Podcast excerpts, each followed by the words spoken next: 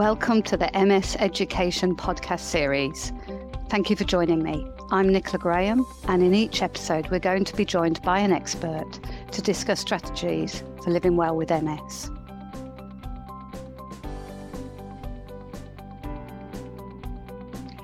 Today, I'm talking with Andrea Salmon from our Education and Wellness team here at MS. And we're going to be talking about the issues around sleep for people who have multiple sclerosis. Andrea has been working with MS for 17 years.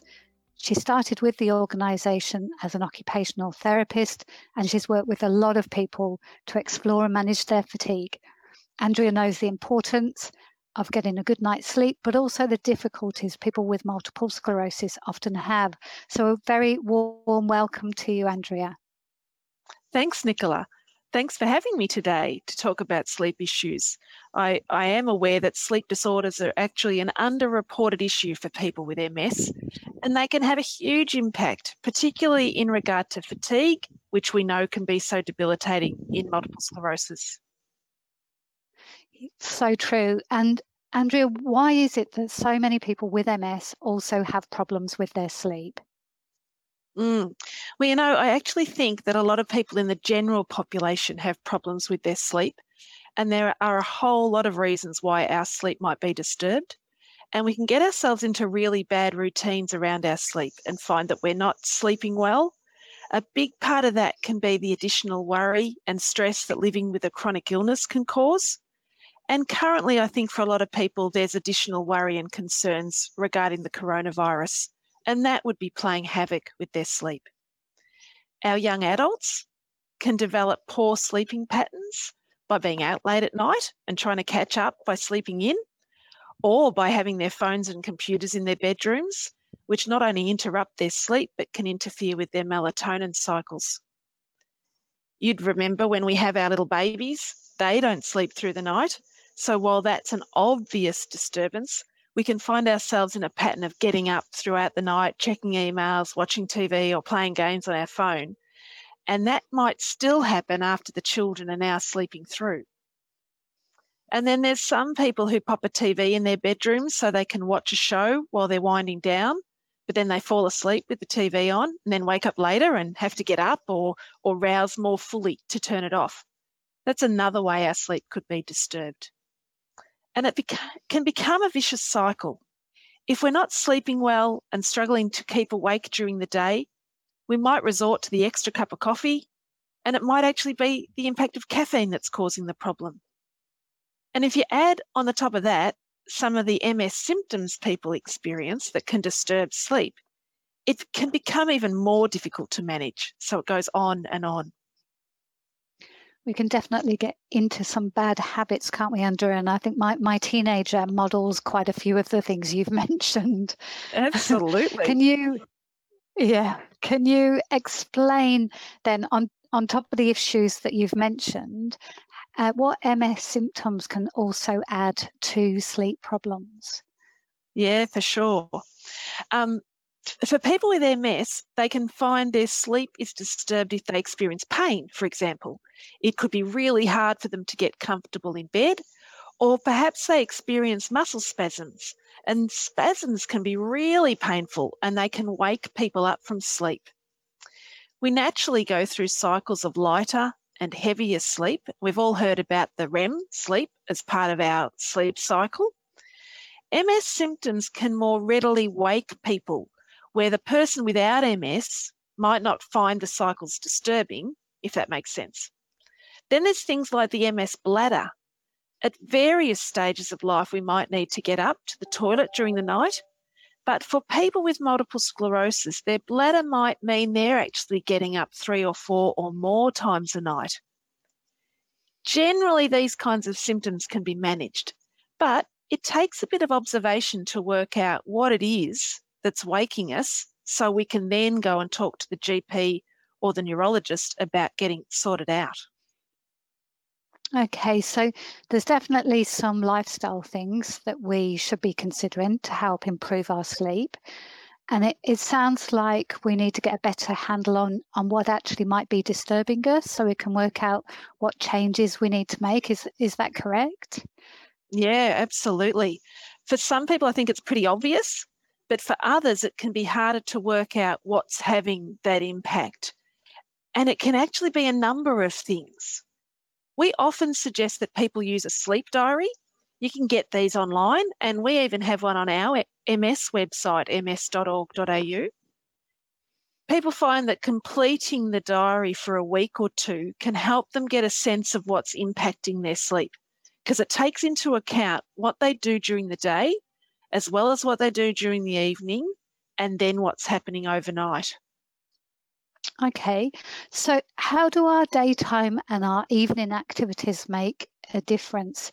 Is that just about how busy we are during the day and, and then how tired we get? Well, that's certainly part of it. And we certainly need to ensure we're getting some exercise every day, as that will really help our sleep patterns except, of course, if we're trying to exercise too late in the evening, as that can be disturbing to our sleep. But it's also things like ensuring we're getting out into the sunshine, particularly in the mornings, to help dampen our melatonin levels. These levels then need to build up during the day to help us sleep at night. So, sunlight in the morning is really helpful. Even remembering to take off our sunglasses on the way to work can make a difference for some people. And that, that's actually great for people. Sorry, Andrew, that's great though with people with um, MS because they get their vitamin D as well. Absolutely. Absolutely. I do hear do remember hearing about having our breakfast outside with as little clothing as we're prepared to wear. Starting to get a bit colder though. People also though need to consider how close to bedtime they're eating a big meal and maybe think about um, could they bring that meal earlier or even have their bigger meal at lunchtime? I mentioned caffeine before, and this can change over time too. And people need to keep an eye on sneaky caffeine because it's not just in coffee, tea, chocolate, cola drinks, hot chocolate. All these drinks contain caffeine and they can disturb our sleep. And then in the evenings, we need to be thinking about the things we're doing to help ourselves wind down. When families have little children, they set in place routines so that the children know it's bedtime. Well, this actually works for us even as adults. Our brains like routine. So having a clear wind down routine can be really beneficial. This starts with thinking about what activities we're doing in the evenings, what TV shows or movies, or even at the moment, news updates we're watching. But it does also include a regular bedtime and routine activities such as some quiet reading with the lighting a bit lower as we're going to bed. The bedroom should only be used for sleep and sex, so move the TV out do the computer work in a different room and pop your mobile phone to charge in a different space. Grab an old fashioned alarm clock so you're not tempted to check emails and social media overnight. And we've learnt heaps more about the blue light emitted from these electronic devices because that can be disturbing to sleep as well. A lot of people actually find writing a journal at the end of the day to be helpful for sleep gives them a chance to reflect on the day, but also helps get those revolving thoughts out of their heads and onto paper, which can be really helpful. And then, of course, there's making the bedroom as comfortable as possible, the right temperature for you, with the bedclothes a weight that you find comforting. I know in Europe, people often have two doonas on the bed. So if you're sharing a bed with someone, you can each have your preferred weight of bedclothes. Maybe some people need an eye mask for the light or maybe earplugs for the sound. A whole lot of things that they can people can consider. Yeah, I love the idea of really creating that restful environment in your bedroom, and uh, that's definitely something that I uh, could improve on. Um, so, what what happens if you wake up in the night, or or if you have trouble even getting to sleep? Any tips there? Mm.